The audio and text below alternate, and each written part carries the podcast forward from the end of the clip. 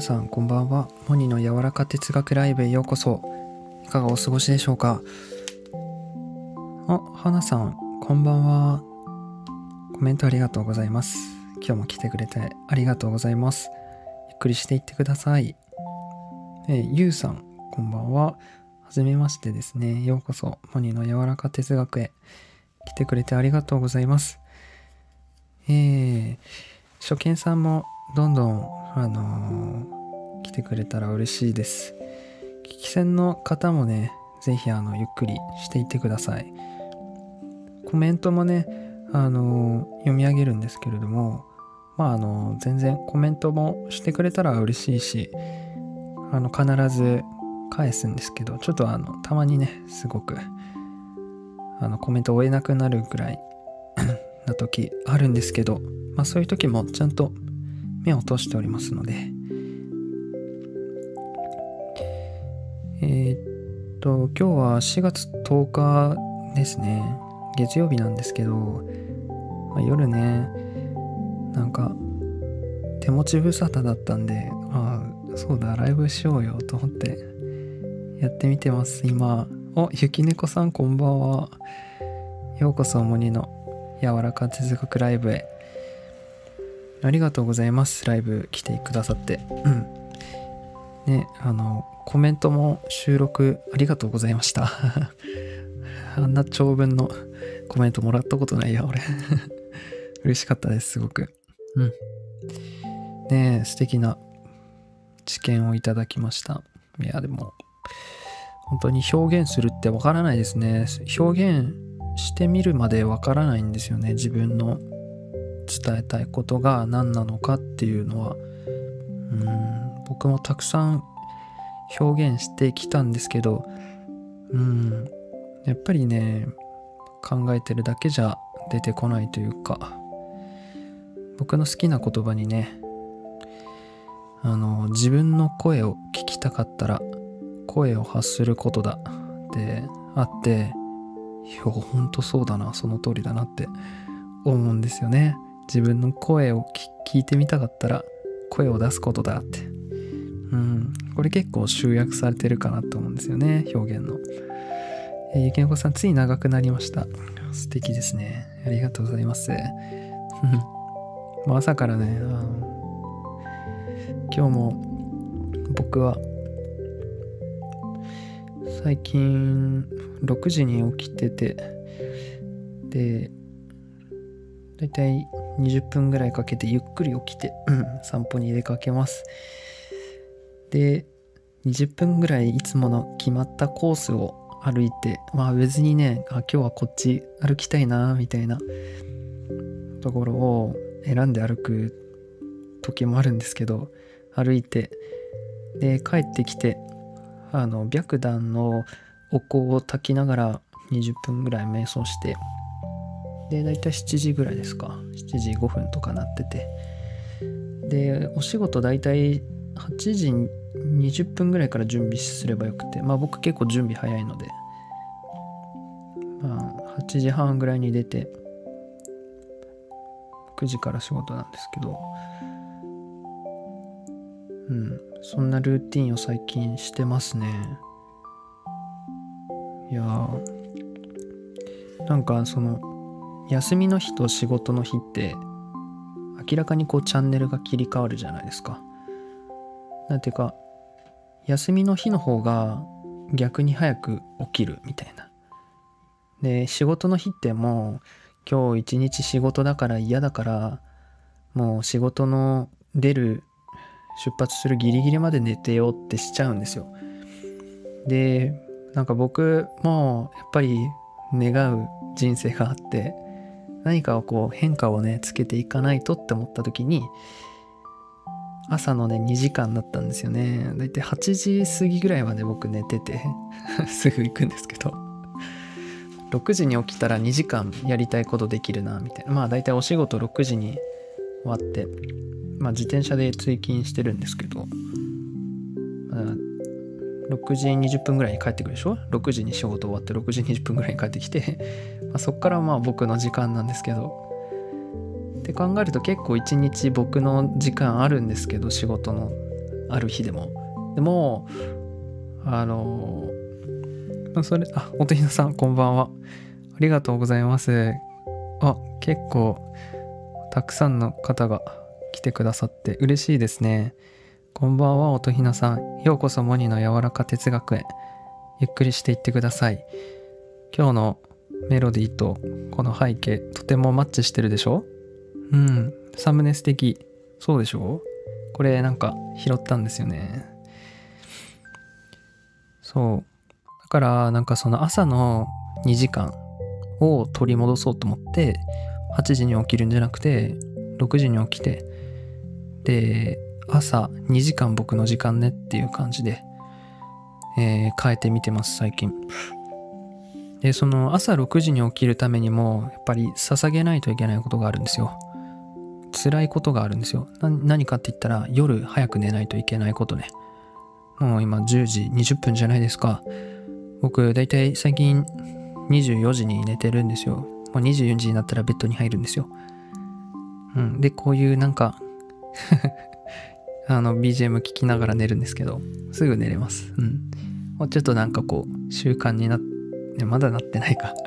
だいたいなんか人間が習慣化されるにはえっ、ー、と50日って言われてるんですよね。だいたい 8, 8週間とかぐらいって言われてるんですよ。7週間から8週間ぐらいで習慣物事っていうのは習慣化する。7週間8週間続けたら継続したらあのオートマチックにそれができるようになるっていうね。うん。朝起きて歯磨くの辛くないでしょ？それはもう続けてきたから習慣になってるから。自然にできることみたいなね。やっぱりあの何をね習慣にするかがやっぱりこの人生大事だからさ。最近好きな言葉がいっぱいできてさその一つに何をあの意図的に習慣化ちょっと間違えた。えっとなんだっけ。何を習慣化させるかを意図的に考える。意図的に選ぶって言うんですよ。大体僕たちって人生20年生きてたらそのエゴがね人間のエゴがねあの確定するらしいんだね確定というか出来上がるらしいんですよ20年かけてこの思考だったり反応のあの癖がつくらしいんですよ。ああ来たらこう思うとかそういうそのエゴで新しい物事とかも見つめるようになるらしいんですって。だからその僕たちは大人になるに従ってこのなんだろうな。すごく狭くて限定的でまあ人によっては曲がってる エゴみたいなので 世界を見つめるようになって新しいものに触れるようになって。うん。あこんばんは。初見さんもどうぞゆっくりしていってください。山山さんこんばんは。ご丁寧にご挨拶ありがとうございます。すごいな。月曜日だけど結構 皆さん起きてるんですね。月曜日ってなんかみんな、お、すごい、2時、22時22分ですね お、ポニーさんはこんばんは。ありがとうございます。モニーさんということで風船いただきました。ありがとうございます。続々と来ていただいて。うん。山山さんはじめましてなので、えー、プロフィール、えー、読ませて、えー、いただきますね。えー、ヤイマムーン、山山、えー、星野、これ、人手だっけ？海海に月で人手ですかね。人手でもある。うん、クラクラゲだったらすいません。えっ、と、マイマイペースなシュリウス星人です。今は沖縄の焼き物、ヤチムン、ヤチムンに夢中です。へえ、初めて聞いた。ヤチムンか。僕ね、あの、回線早いからすぐググっちゃうんですよ。うん。へえ、あ、素敵ですね。なんかポーランド？色が好きだななんかベースがこういう、なんだろうな、ベージュみたいな白なのかな？に、この水色のやつ好きだな、僕。ありがとうございます。えっ、ー、と、三味線、ギター練習中。オリジナル曲は70以上。TikTok もされてます。ということで、よろしくお願いいたします。えー、いいですね。三味線弾くんですか？沖縄、ちょっと南国の文化とかがお好きな方なんですね。よろしくお願いします。実は僕もギター弾けるんですよ、実は。あの実話と実話でこう挟んじゃうんだけど、弾けるんですよ、ギター。うん。僕はあの、 B'z が僕すごい好きで、中学の時。 B'z の松本に憧れてて、あ、稲葉じゃないんだ。稲葉講師じゃないんだ。松本に憧れてて、うん。エレキギターやってました。えポニーさん、今日も来てくれてありがとうございます。えー、っと、トイナさん、モニー早く寝てる。そうだよ。僕僕最近ちょっと不良だったからね。うん。夜だいたい2時とかに寝て、8時に起きるみたいな。うん。でもなんかもっと寝たいんだけどね。僕の尊敬してる成人は、まあ大体毎日3時間睡眠だっけな。言われてたんで。まあそこが目標じゃないけど。やっぱでも睡眠はね、人生大事だよね。ゆきねこさん、えー、音ひなちゃんということで。で、なんか音ひなさんと話したとき、ゆきねこさんが音ひなさんのこと音ひなちゃんって呼ぶんだなって思いながら聞いてた話。いい、いいね、なんか、ここのお二人も。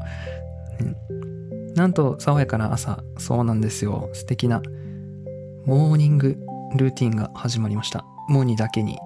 うん。ゆきねこさん、やっぱりこの音楽とモニーさんの声落ち着く。ありがとうございます。いやー、そう言っていただけてね、嬉しいです。とひなさん、ゆきねこさん、ほんとそれですよね、ハート。ということで。嬉しいキャッチボールが行われております。あ、興味ありおさん、お久しぶりです。お元気ですか？モニは、バチクソ元気です。最近あの、このバチクソっていう形容詞すごい好きなんだよね。うん。えー、ポニーさん、松本かっこいいっすね。なんか日本一ですもんね、ギター。えー、ポニーさん、おとひなさんもこんばんは。ということで、えー、交流ありがとうございます。ポニーさん、ね、この間、ありがとうございます。収録も早速。なんかライブ終わった後も聞いてくださっててですね。音ひなさんも最近、あの、収録たくさん上げられてます。皆さん、聞きに行ってください。なんかすごいな、有料級だなって思いながら僕は聞いてるんですけど 音ひなさんの発信はうん。はい、こんばんは。ってことで、おにぎり、いいですね。夜食おにぎりですか？うん。あ、何の話してたっけ？そう。瞑想して、その後1時間、7時から8時過ぎぐらいまでやってて、なんか最近朝収録あげちゃうみたいな うん。なんかちょっと仕事していくみたいな。素敵な朝すぎるみたいな。うん。そうね。そう、み、皆さん、今日はどんな一日でしたか、まあ、月曜日だったら、ね、お仕事、出勤されてる方とかは、ね、お仕事だった可能性高いと思うんですけど、うん。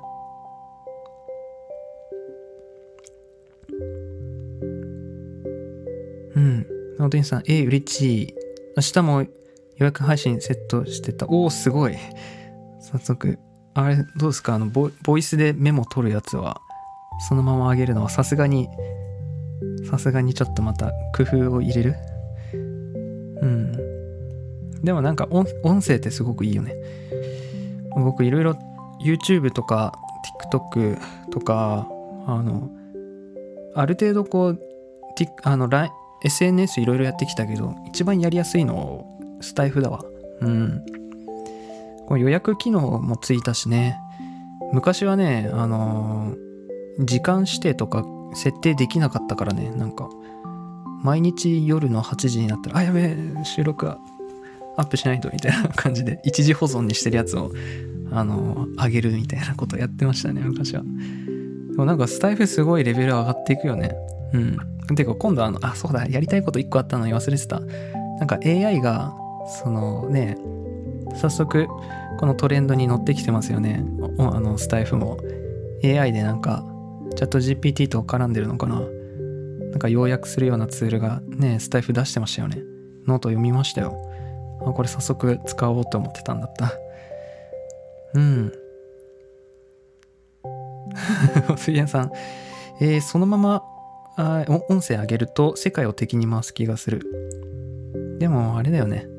いつも正義はね、少数派だから。僕この言葉よくね、肝に銘じてるんですけど、あの、悪はね、徒党を組むんですよ。うん。なんでお風呂に入ったんだろうね、今。悪はね、徒党を組むんですよ。で、正義っていうのはね、いつも、あの、孤独というか、少数なんですよ。例えばなんかこう、いじめ、いじめのさこうよくあるしねさうわ何こいつ気持ち悪いほらみんな見てこらほらほらこいつ気持ち悪いってなんかこう仲間を作るんですよ。悪っていうのは。わかります？この感じ。なんか周りをこう味方につけようとするというか。でなんか正義っていうのはいつも虐げられるみたいな。この図ね。だからそれは真実だと思いますよ音ひなさんえポニーさん、えー、モニさん、ゆきねこさん、音ひなさん聞いています。おー、すごいですね。ポニーさんも最近、スタイフ、えー、ダウンロードされたって感じなんですね。いいっすよね、スタイフ。いろんな人いますけどね。でもなんか結構僕、うーん、なんだろうな。いろんな他の音声配信とかもやったけど、ぱスタイフが一番やりやすいっていう、このなんか、何かを一日の中で取り入れようと思った時に、馴染まないとね、続かないんですよね。この、時間、自分の人生のこの時間に、スッと入ってくるものとか、なんかちょっと違和感があったり、やりづらいなってなったら、なかなかやらなくなっちゃうもんなんですよね。うん。またなんでスタイフなんですかね、皆さん。他にもあるじゃないですか。結構なんか音声聞く人とかは、 Voicy とか聞くのかな。一時期聞いてたけど。うん。でも僕はあれだな。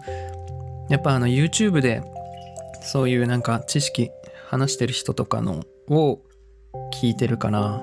うん。問屋さん今日はバチクソ忙しかった。ああ、やっぱりな、なんか忙しそうだなって思ったもん。うん。なんか僕、うん。まあ普通かな。そんな忙しくなかったけど、まあ忙しい日あるよね。うん。お疲れ様です。なんか他やだ、わら。ということで、おといなさん。そ、そうだよね。なんかね、ラジオトークとかあったよね。元気かな、ラジオトーク。うん、スタイフが好きだな。スタンド FM 好きだな。なんかあの渋谷のスタイフのスタジオ借りたいけどね、一回。何回かね、なんか申請出したんだけど通らないんだよね。多分なんかあれだな、フォロワーとか、あとなんかコンテンツがこうはっきりしてないとダメなのかな、みたいな。うん、基準がわかんないですけど。うん。ゆきねこさん。私もババーチクソ忙しくなゆきねこさんもバーチクソとか使うんですね。うん。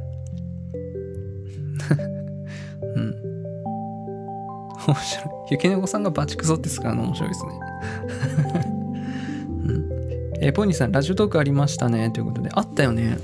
僕もね、一時期やってみたんですけど、うーん、なんかハマんなかったね。なんでだろうね。わかんないけど。うん。うん。まあでもなんかあの、スタイフ、あの、なんだっけ、紐づくようになったじゃないですか。Spotify とか。ポッドキャストとか。一応紐付けてはいるんですよね。ポッ、どこだっけな、ポッドキャストだっけな？えっと、そうね、ポッドキャストと Spotify は一応連携してるから、収録上げたりライブのアーカイブとか残したら、そっちも飛ぶようにはなってる。うん。ね、Spotify は僕あの、クリス・モンセンと、あとあの、トータルテンボスって芸人が好きなので、その二人は聞いてたかな。うん。ポニーさん、僕も今電車で聞いてます。あら、帰り遅いですね。うん、ありがとうございます。電車揺られるのも悪くないですよね。僕あの、結構、小さい頃からお引越しが多くて、でも家の近くってなんか大体電車が走ってるんですよね。夕方のガタンガタン、ガタンガタンっていう音はね、どこに住んでてもなんか聞こえますようん。お兄さん帰ったら自由はないんで、そうなんですか？まあでも、ね心はいつでも自由であれますよ。つってね、僕はそういう話が大好きです。うん。ね監獄にいても心は天国にいなさいっていう、えー、御言葉があります。えー、興味ありさん、僕は今、しゃべくりセブン見ながら聞いてます。いいですね。しゃべくりセブンまだやってるんですか？大好きだったな、あれ。俺、あの、原田泰造めっちゃ好きなんだよな。うん。原田泰造と、あとあの、有田ね。ネプリーグとかね、見てたな。なんか塾行く前見てたもん。うん。忙しいよね。でも大体みんな、どうですか？夜とか、こういう時間ってみんな何してるんですか？なんかお風呂上がってふーって言ってアイスクリームとか食べてるの？うん。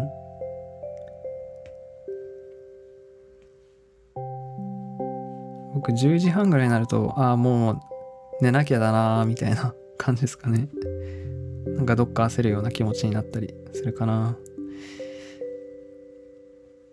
はい。まあ、あの、なかなか タイトル話さないんですけど、今日のライブのタイトルは何を追求している時が楽しいかというお話です。やっぱりね、なんかあの、僕はね、思うんですよ。友達とか、その、なんだろうな、多い方ではなくて、まあ昔は多かったと思うんですけど、なんか今日メンタリスト DAIGO が話してて、なんか友達、友達少ないことを気にししてる人へみたいな、まあ、僕全然気にしてないんですけど、だからその友達がむしろ少ない方がいい人の特徴みたいななんか話してて、それがなんかいわゆるこの何か追求探求とかするのが好きな人はこうなんだろうな。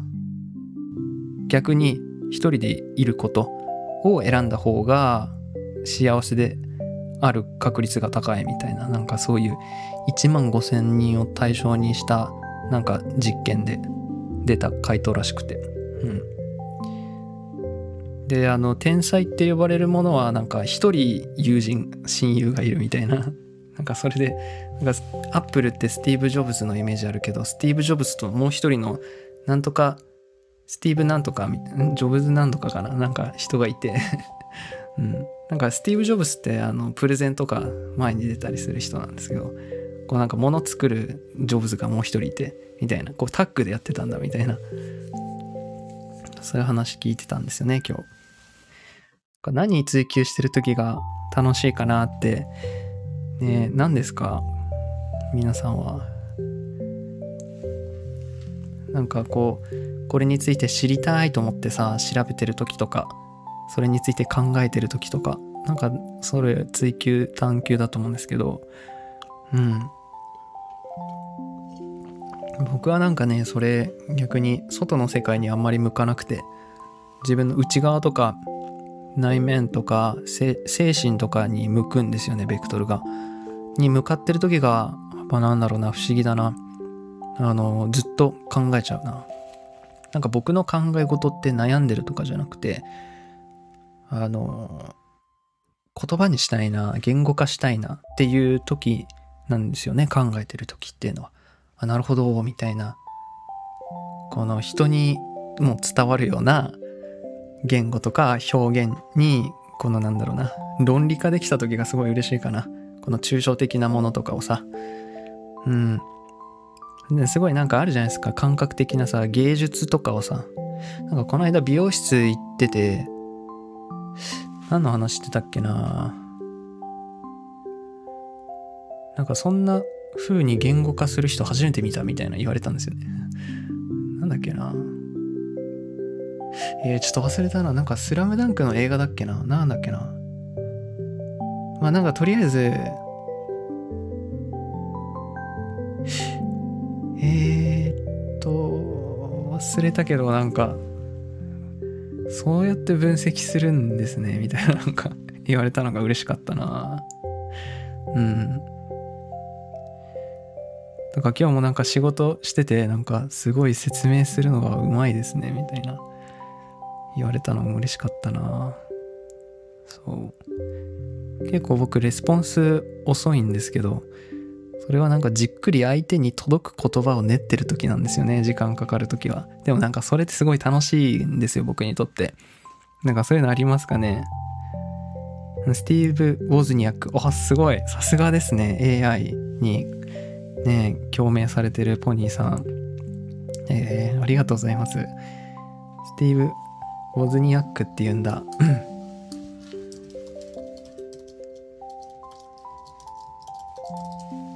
うん。あそうなんだ。こんなこういう人なんだ。うん。コンピューターデザイナー。へえそう。だからなんかこう結構ね感想文とか好きかもしんない。感想とかを発表したりするの好きかもしんないな。こうなんか捉えるって僕は表現するんですけど言葉を言い捉えるっていう表現でよく使うんですけどこう感じてることとかをまあ人によってはこう絵で表したり歌音楽音で表したりねその印象を表したりするけど僕はなんかね言葉で挑みたいんですよね。僕あの美しいを追求するあの美学って学問がすごい好きで。なんで好きかっていうとあの学問もねだいぶそのね感性的なものをねやっぱこう学術的に論証的に展開してて解説してくるからなんですよね。ああなるほどみたいな。そういう言葉を使えばいいんですねみたいな。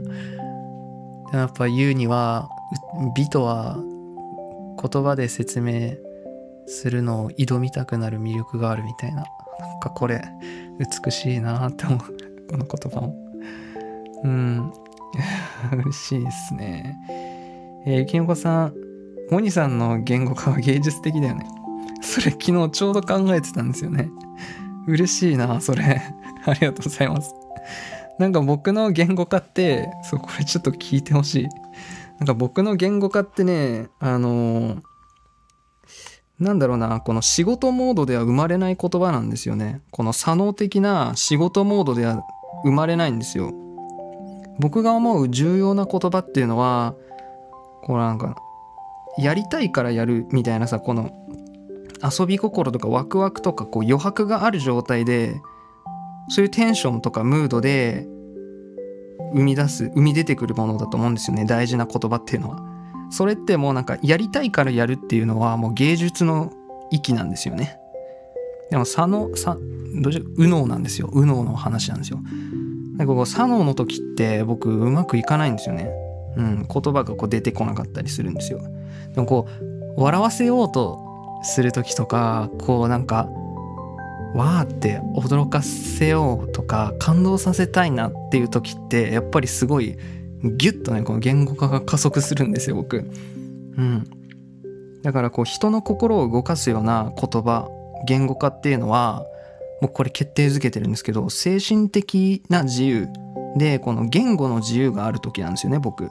だからこのね環境的条件ってすごく大事でその3つあって僕にとっての。精神的な自由を感じる環境的条件僕3つあって一つがこう心理的安全性のある空間。これ心理的安全性っていうのは、丸抜がないコミュニティなんですよ。丸抜がない関係、人間関係。何を言っても否定されたり咎められたりしないっていう条件を置いた、まあなんかそういうワーク、ワークセッションとかするときに用いられる考え方なんですけど、この心理的安全性。もう何言っても大丈夫。否定されないし全部 OK みたいな。こういう環境ってやっぱり大事で。うん。やっぱりこう間違えたらいけないみたいな。かんあの上手にやらないといけないみたいな。そういう場っていうのは失敗しますから人。で緊張するしこわばってキュッてなっちゃうから出てこないんですよ。言葉って。で次2つ目がやっぱこう静かでね集中できる落ち着く場所なんですよ。うん。僕にとって。だからこう詩的なあの性性のある空間がすごい好きで図書館とか。まあカフェってね僕あんま微妙なんですよね。カフェって結構人の話し声聞こえてきたりするじゃん。だから一番いいのはね本屋さん。ブックカフェみたいなカフェじゃんか。うんブックカフェ好きだねあと3つ目がね景色が良くてね遠くまで景観が見える場所っていうのが大事だった僕うんここまでなんか解像度開けてたらだいぶいいでしょ。でも僕、あの、銀行で、銀行で働いてた時、これ全部真逆だったもんね。心理的、心理的安全性ないでしょ？で、ガチャガチャしてて、電話鳴るわ、窓口人来るわ、上司に声かけられるわ、自分でやらないといけないことあるわ、で、全く落ち着けない場所。で、景色、遠くまで景色なんか見えないよね。だってあのオフィスの奥の方でなんかみんなでやってるんだから。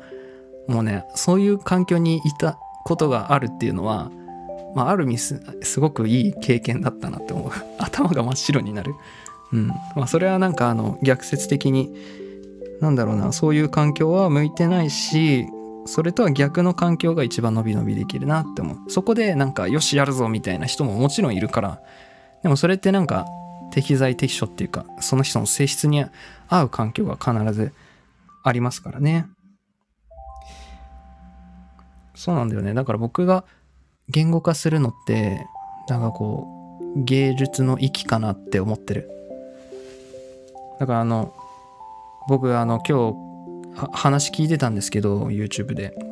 メンタリストの。なんか若い時にこれ追い求めない方が良かったなっていう失敗した体験みたいなやつ聞いてたんですけど肩書きを求めてはいけないみたいな。これめちゃくちゃ今日うわ俺やんってなった。だからあアーティストかって。言葉のアーティストか。うん何にしよっかな。ランゲージアーティストかな。えっ、ー、とバーババーバルバーバリストとか言っちゃおうかな。バーバリストってあんまりいい意味じゃなかったんですけど。なんかチャット GPT でずっと なんか造語作ってもらってたんですけど。なかなかしっくりこないなと思ってた矢先に肩書きはすごく追い求めたら本当残念な人になっていっちゃうからみたいななんか結論そういう話してて。やめようっていうかなんか無理につけようとしてる感じ。なんか若者ってそうなのかなとか思っちゃう。若い時ってその肩書きとか気にしちゃうかなみたいな 僕何者みたいな。哲学者柔らか哲学で話してるけど別に哲学哲学者って呼ばれたら嬉しいけど哲学者です。どうもこんにちはって。なんかかっこよすぎるでしょ。うん。えー、ポニーさんモニーさんバンカーですか？バンカー？いや元バンカーですね。今全然違います。うん。音ひなさん、音ひなはもともとのものを考えてる時とか楽しい。なぜこれはとか、わあ、すごい。なんかそれすごいっすよ。それ才能だわ。物事を原理レベルから考えるっていうのは、やっぱちゃんと真理をね、真実を見つめる人だわ。うん。なんか分解するって感じで、原理、原理的に、こう、原理的か非原理的かみたいな、そこをちゃんと考える人っていうか、かっこいいな古事記のワークそうだったよ。そうなんだ。ね、古事記のお話なんだっけ？僕あれしか覚えてない。おはようございますしか覚えてないよ。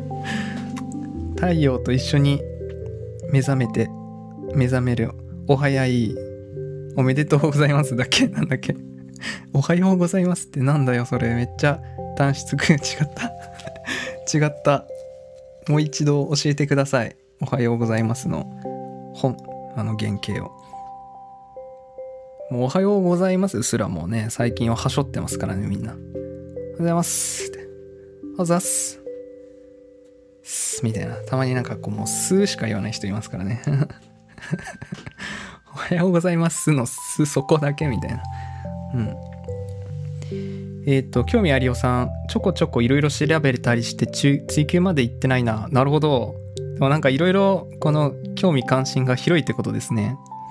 でもそういう材料が、えー、頭の中に入ることによって考える材料が増えて、ああ、そうか、これもって感じてる時が好き。なるほど。すげえ言語化。めちゃくちゃなんかいいっすね、それ。なんかでもわかるかもな。なんかね、そ、それすごいなんか、クリエイティブっすね、その考え方。いいななんか僕最近の本よりも、その原点って呼ばれる、なんだろうな、あの、なんていうの？原っぱの原に、あの、辞典の点って書いて、原点って呼ぶんですけど、そういうのを読むの好きなんですよね。なんでかっていうと、最近の世の中とかで出てる本って結構ビジネス的な売るための金儲けのための本だったりする書籍とかもあるからそれを読んで例えばなんか哲学の分野とかを学ぶっていうのはすごく偏るかなと思うんですよね。その書いた人の意見の意見にこう、ね、すごくいきなりもろに影響を受けるからその新しい分野を初めてね手をかける時っていうのはあ赤子の時のようにその全く無知の状態から始まるから最初に何を入れるかっていうのはすごくその後影響するっていうかいきなりこう偏ったこのうん思想のものとかに触れるよりは原原理さっき言った原理とかそういう原点って呼ばれるものを読むのがいいっていうのを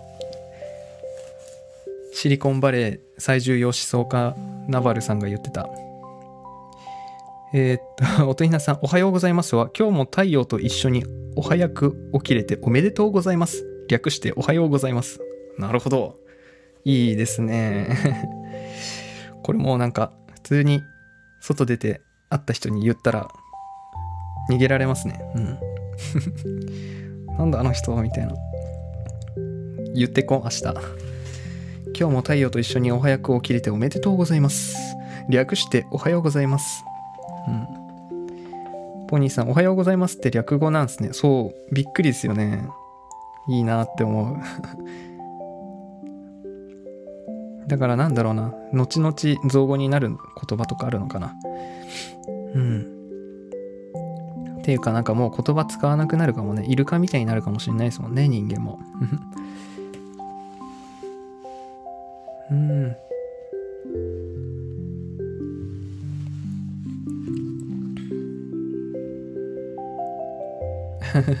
そうなの、ポニーさん。昔のギャルがきっと略したんだよ。そうだよね。平安時代とかのギャルが略したんだよ。これ、おはようで、おはようございますでよくないでしょうかって。チャラいって言われてたのかな。うん。そうです。ごめんなさい。ポニーさん、ナッキー笑い。いいですね。なんかポニーさんって聞くと、あの、ポケモンのポニータを思い出します。あの、炎をまとった馬、馬のポケモン、ポケモンですね。ポニーって名前素敵ですね。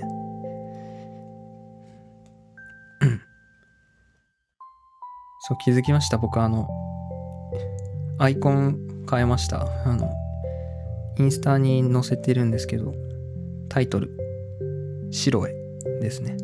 白絵白に向かっていくよみたいな白へっていうタイトルです。あのこの柔らか哲学の後にプリンをつけてみました。はい食べちゃダメですよ。うん。そうなんですよね。何を追求している時が楽しいか。こうね。これからもっと AI の時代が加速していくって言われてる中でじゃあ人間は何を高めたらいいかって、落合陽一さんはね、知的好奇心を育むことって言われてたんだ。うん。いいなーって思った。より人間らしく生きていけるんだねって思ったんだ。うん。ポニーさん、馬が好きなんです。えー、いいですね。どうしてまた馬が？でも僕も馬好きだな。僕の好きな漫画でなんかその馬に乗ってアメリカ大陸横断するあのストーリーがあるんですよ。ジョジョの奇妙な冒険第7部はあのアメリカのサンディエゴからニューヨークまでのこの大陸を馬に乗馬してレースするっていう話なんですけどそれでなんか馬はよく見るようになって乗ってみたいなって思うようになりましたジョジョが影響で。ああ、そうなんだ。ポニーさん学生の時、乗馬やっていて好きになりました。はあ、育ちがなんか、すごいなんか、高貴ですね。硬質な感じがありますね。僕の友達の人に、一回り以上上の女性の方で、あの、学生時代に乗馬やってましたっていうお嬢様いますね。えー、学生の時か、えー、大学生とかですかもっとここ子供の時ですか青年、少年ぐらいの時ですかえー、僕も小学5年生の時に乗ったことあったけど、高いね。やっぱ馬に乗ると。背が高いね。本当に。怖かったです。うん。でもなんか、あったかかったな。あんまり覚えてないな。なんか、うわー怖い。暴れないかなっていう。いや、でもあんま怖かった。でもなんか馬ってその恐怖が伝わるんですよね。ジョジョで読んだんですけど。うん。ビクビクしてたら馬にも伝わっちゃうみたいな。ポニーさん、高校大学ですね。へえ、すごい。ポニーさん、かっこいい、なんか。だからポニーなんですね。いいなおとひなさん、おとひな小さい頃ポニー乗って、わあ、乗ってそうだな。ポニーに乗って肩にモモンが乗ってるんじゃないですか。うん。リストもモンが乗ってるんじゃないですか。なんかポニーがいいですね。おとひなさんポニーがいいな。うん。ポニーに乗ってなんか登場してほしいですけどね。うーん。興味あるよさん。近所の交通公園にポニー小さな馬に乗れる場所がああ、たまにあるよね。うーん、あ、そうなんだ。興味ありありですね、それは。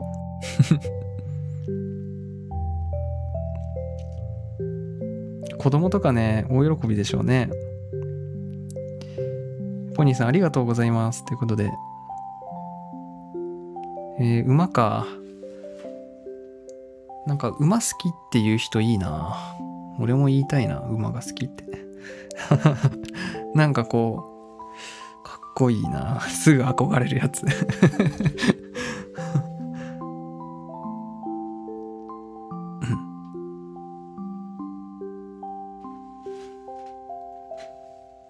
ポニーとモモンガとリス。そうそうそう。代々木にポニーいるの。わあ、すごい。代々木公園ですか？うん。代々あんな街中にいるんですか？ポニーが。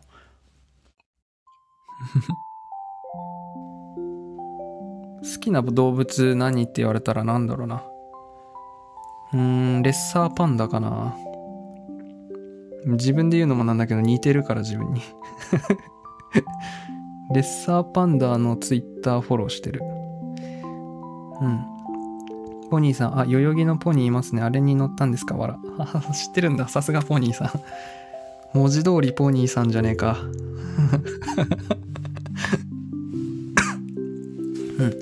ポニーさん知ってる？そうそうそう。あれ。えー、いいな。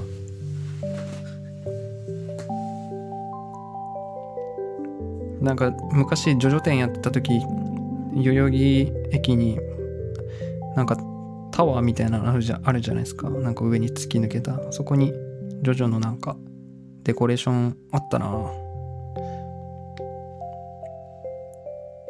それとなんか夜一人で代々木公園を歩いた思い出 うん。もう乗れないよ、子供だけだよ、モニー。ああ、モニーは乗れないかも。うん。なんか、ほとひなさんがよも呼ぶなんかモニーって、この文字で、文字で呼ぶモニーってなんか、よりプニプニしてますね、なんか。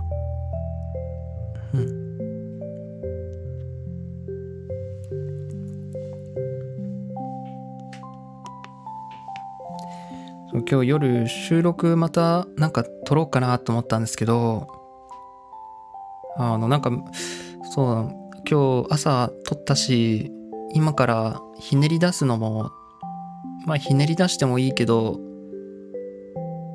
率直に言ったら何がしたいかなって思ったらあそうだライブやろうと思った。うん。そうあわかる。そうだよもう。何でも感じ取るからね僕は。うん。あプニプニさせようとしてるなーって思う。うん。モニの柔らか哲学。うん。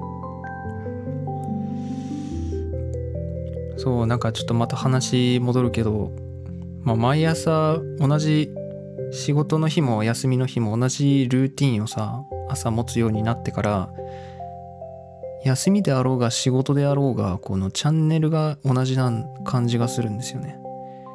要はなんかこう仕事に行かないといけないっていうあの感じのチャンネルすごく嫌だったんですよね。うん。でもなんかそれがちょっとなくなってきたというか自分の時間軸を生きてる感じがすごくあってすごく今なんか気持ちいいです。うん。僕がこの人生自分で自分の人生をコントロールしてるっていう感じがあります。人はその自分でコントロールしてる感が大事らしいんですよね。うん。幸福には大事らしいですよ。例えば自分で選ぶとか。うん。それも選択。自分で気に入った方を選ぶとかもね。人に何かをね決められたくないんですよね人は。選択する時はねやっぱ自分で選びたいみたいな。そうだから時間もね自分でコントロールできてる感じがあってうんやっぱり時間が大事だなって思うですね。うん。ねえ。あ ポニーさんプリンがすごいなら流れてきたよ3つ。いいよ。じゃあ音ひなさんとポニーさんと興味ありおさんにあげます。そのプリンは。うん。興味さんツンツンですね。プリンツンツン男じゃねえか。あか最近あのブレイキングダウンでねおでんツンツン男が意外となんかいいいいやつだったなっていうのを見てました。うん。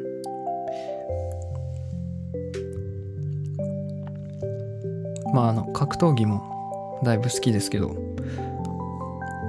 ね。えあのまたライジンで 朝倉未来が戦いますね。楽しみです。うん。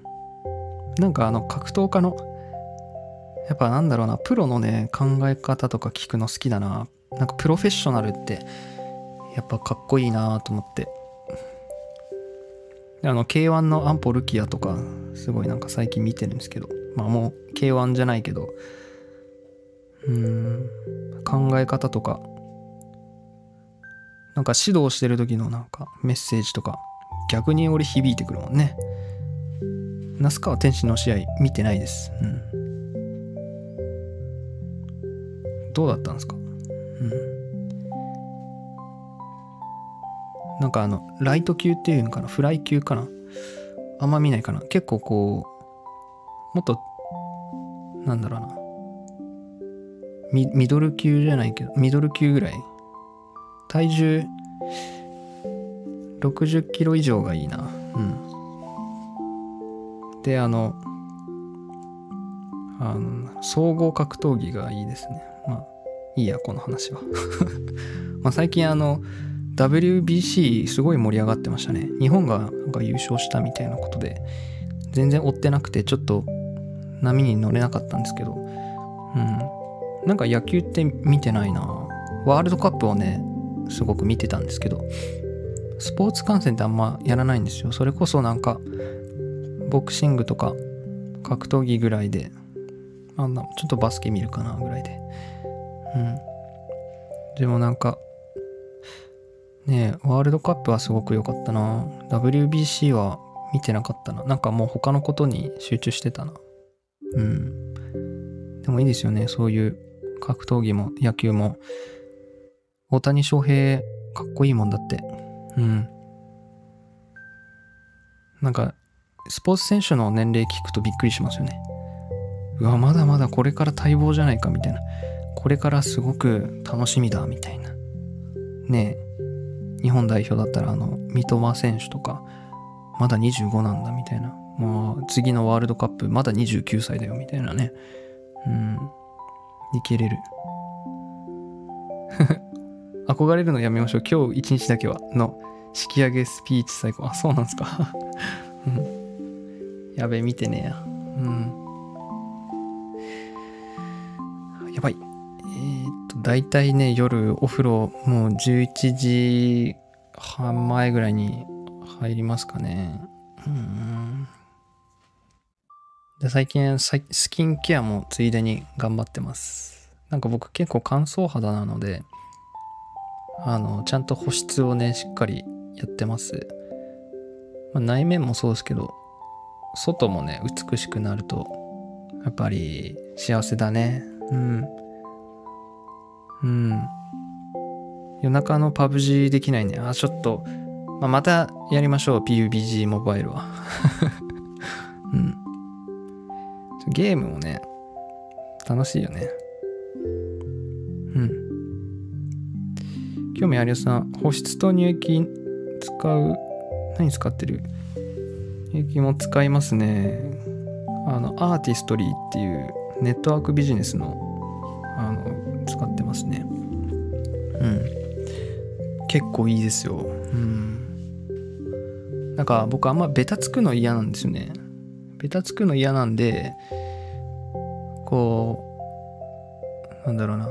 そ、そ、それはちょっと避けたかった。昔なんかこう市販で売ってるオールインワンとかすごい使ってて、ベタついてて嫌だったんですけど、うん。今のは結構気に入ってる。画期的に変わるもん。うん、いきなりは変わんないんじゃないですかね。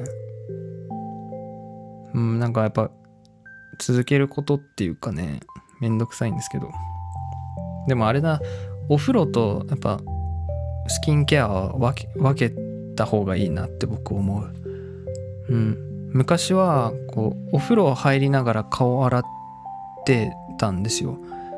めんどくさいから でも最近は、あの、クレンジングだけしてお風呂入って、で、上がって、まあ、髪乾かした後、このヘアバンドみたいなので、髪を上げて、洗顔、化粧水、えー、美容液、乳液って感じ？うん。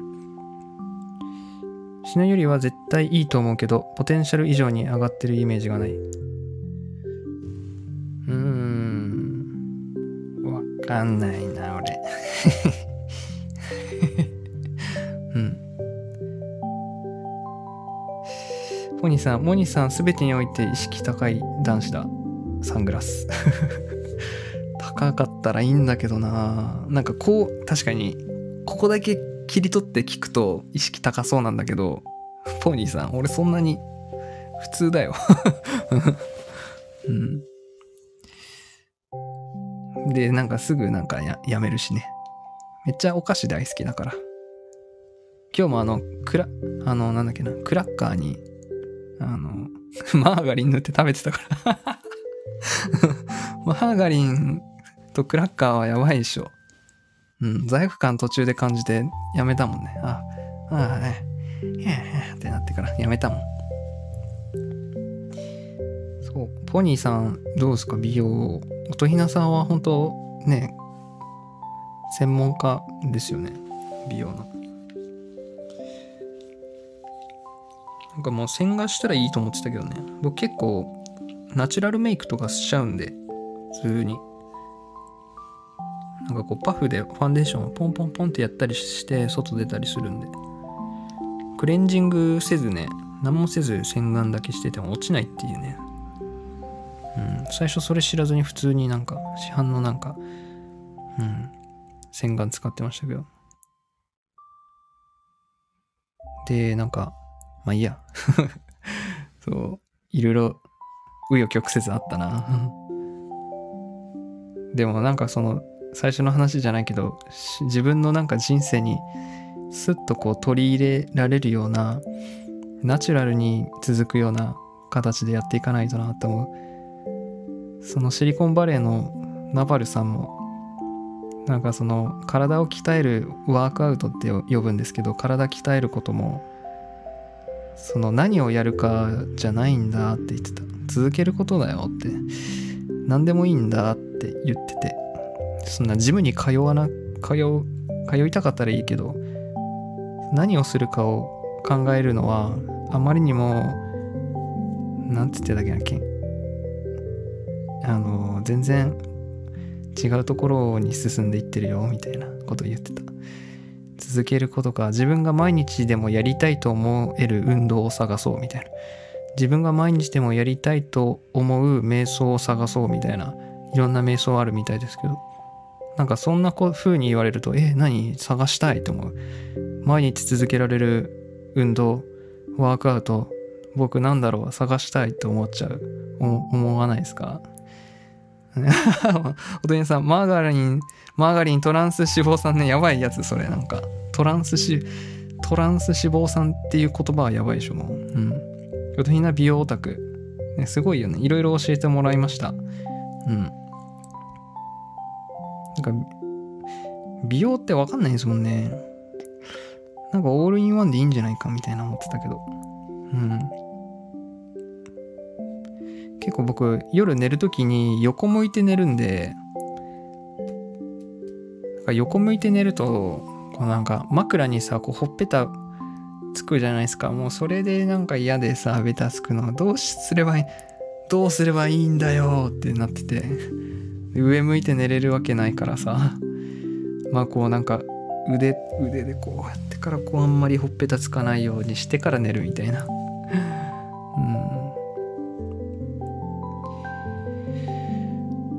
ん。マーガリンは油が良くないから我が家では出てきません。そうなんだ。ポニーさん好きな食べ物ありますか？僕は焼肉。よろしくね。うん。と稲さんいいもの使えばいいわけではでもないということで。でもないんだ。うん。ポニ ポニオメポニズマ ポニーさん家だとカップ麺とか食べられないので会社で食べます。カップ麺美味しいよね。うん。美味しいけどなんかやばいな最近。その半分食べたぐらいからどうしようかなってなっちゃうな。なんかこう罪悪感感じたりするね。でもなんかサラダからちゃんと食べたり納豆とか卵とか食べてるね 結構。うん？そうお米炊くのめんどくさくて今日はなんかねよくわかんない夜ご飯でした。うん。お天さんマジかそれすごいな。うちより厳しい。マーガリンもカップ麺もないんですか？興味ありさん一応筋トレしてるんですね。へえ。さすがいろんな分野に意識を広げて興味ありおさんなだけあるなどんな筋トレしてますか？僕もね、あの筋トレは一時期していて、やっぱかっこいい体に憧れてたんですけど、なんか、ならマッチョになりたがるよね、男の子って。よくね、トレーニングしてましたけど、もう最近全然やってないっすね。てか、この間体重測ったら、体重結構やばかった うん。まあなんかまあ、もう冬も終わって春になるし、で、まあ今日4月10日ですか？またもう梅雨が来て夏が来ましたよね。うん。自動的に痩せていくかな、みたいな。うん。まあ結構お菓子、おやつ大好きだからな、それやめるだけでだいぶ変わると思うんだけど、うん、赤ちゃんね。そうね、なんか、多分赤ん坊の頃から寝方は変わってないかもしんないな、僕。あ、そうなんですね。ポニーさん、うちの奥さん、ヨガの先生なんです。それは、美ボディになりそうですね、ポニーさんも。そっかそっか。ヨガですか。はあ。僕も焼肉ラーメン。ああ、いいっすね。ポニーさんとご飯行ったら、そのもう、楽しいでしょうね。うん。ジュニアさん筋トレしたこともあったな。筋トレね。きついよね。なんか筋トレするぞって決めるとさ、ついやりすぎちゃってね、続かないんですよね。やっぱこう自分と付き合っていかないといけないからモチベーションと。よっしゃ筋トレやるぞって決めた初日ってすごくモチベーションあるからついついやりすぎちゃうんですけど大体初日がきつくてね続かなかったりするんですよね。あんなききついんだならもう今日はやんないみたいな。人ってこう心があって人間だからね。心が落ち込んでる日もあるでしょ。うそんな時にね、体を追い込むなんてことはできないじゃないですか。腕立て伏せ5回でもいいんですよ。毎日。うん、で、なんか、ね、1ヶ月続けたら、それをね、腕立て伏せ6回に増やしたらいいんだって。うん。そういうことでしょ、ナバルさんって思いながら。僕もあの昔あのフィットネスすごいしてましたよ。フィットネストレーニング。なんか YouTuber のそのフィットネスやってる女の子の動画を見ながらやってて、あの、全部できなかった、最初。で、悔しかったね。こんな、僕より小さい女の子が、スイスイやってるよ、みたいな。悔しかったね。だけど、3回目、3日目でできるようになったね、全部。うん。で、結構もう、1ヶ月もやったらもう慣れちゃってそのトレーニングにあえてなんかこう力を加えたりしてたね自分で。回数増やしたり。途中からもう遅い遅い遅いって言いながらこう自分で めっちゃやってたね。うん。やっぱりなんかこう続けることって大事だなと思う。でナバルさんも言ってたけど長期的思考が大事だっていうんだって。うん。こう短期間ってあんまりね何事においても良くないかなって。心も焦るしね。自動的に痩せると思ってたの思ってるのすごい笑った だから太んないのねいやーでも僕小学生の時太ってたよぽっちゃりぽっちゃり男子だったよで気にしてたしねうんデブモニだったよ。こんにちはって感じだったよ。まあそんなんじゃないけど。うん。だからあの中学で陸上部に入ったんですよね。まあでもなんか足が速かったんですよね。それでなんか中学2年生ぐらいになったらさ、大体身長も伸びたり、ね運動も続けてるからさ、1年以上。そこら辺からかな、なんか自分の今の体格のなんか後のこう形成になったかなと思うああいうこう思春期とか成長期にね筋肉をつけるっていうのは意外とこう大人になっても落ちない筋肉になる感じ？結構足しっかりしてるんですよ足の筋肉が。うん。なんかこれ落ちないですね。なんか結構割と階段とか速いんですよ。し歩くスピードも割と速いかなっていう感じで。うん。そうね。えー、興味ある人さん、ほとんど実調トレーニング。いや、素晴らしいですね。よく続けますね。いや、実調トレーニングはもう、相当なんか精神力もね、必要じゃないですか。腹筋ローラーはすごく効く。できるんですか？これは結構マッチョですね。うん。筋肉つかない女性はね、特に男性以上にこう努力しないとつかないのかな。うん。腹筋ローラーはよくあ顎割れるかと思った。やばい、危ない危ない。うん。ポニーさん、僕も一応ジムに行っています。マジっすか？なんかポニーさん、姿勢正しそうですね。う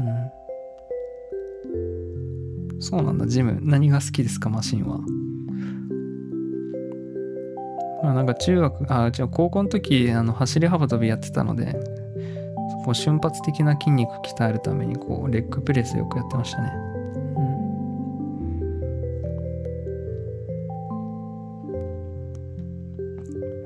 うん。なんか鍛えたい場所ってあるよね。あ、ポニーさん泳ぐの好きなんですね。いやでも、その消費カロリーのなんかグラフ見たけど、泳ぐのが一番消費カロリー激しかったですね。やっぱ、その、全身を使うんですよね。うん。あ、そうなんだ。いや、ポニーさん、スタイル良さそう。マジっすか。やってたな、僕も。なんか短期的にこう、体重落としたいみたいな時があって、その時にスイミング行ってましたね。うん、あと食事ね。うん。食事いじるの結構きついからね。ってなるともう動くしかないっていう感じで。でもスイミングはいいね。泳ぐの。あんまり僕泳げないんですよね。その、50メートルぐらいしか泳げないんですよ。頑張っても75メートルしか泳げない。クロールしかできないしね、ほぼ。うん。へえ、泳ぐんだ。いいですね。結構その、ボディ、ボディメイク好きなんですね。皆さん結構やられてますね。えー、そうなんだ。興味あるよさんは実調トレーニング。あとひなさんも美容オタクでしょ？ポニーさんもジム通って奥さん、そのヨガの先生ということで、カップラーメンなんか食べられないと。性良くないですよ。いや、でもなんか、ジムに行って泳いで、馬、馬が好きでしょ？シュッとしてそう えー。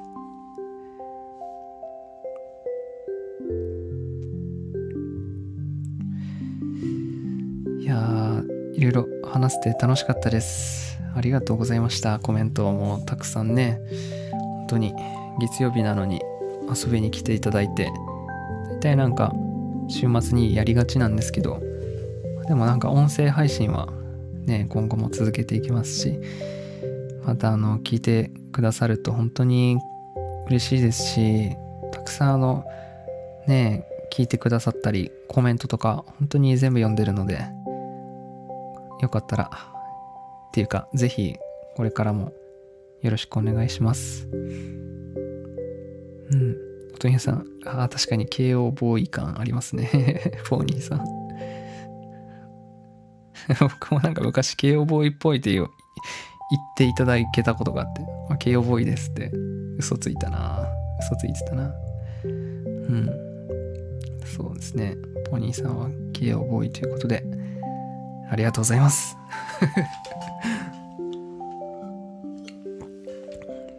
いやみんな優しいな。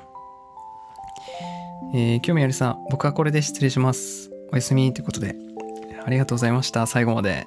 聞いていただいて。じゃあこの辺りではい終わろうかなと思います。ポニーさん今日もありがとうございました。にっこり。ってことではいこちらこそありがとうございますポニーさん。今日も来てくださって。また一緒にお話ししましょうね。えー、おとりなさんまたにということで。はいおとりなさんも今日も来てくれてありがとう。また遊びに来てね。はいそれでは今日は何を追求している時が楽しいかということでまあだいぶいろいろお話ししましたけれども、えー、また明日から皆さん素敵なことがありますように願ってますね。それでは皆さんいい夜を。おやすみなさい。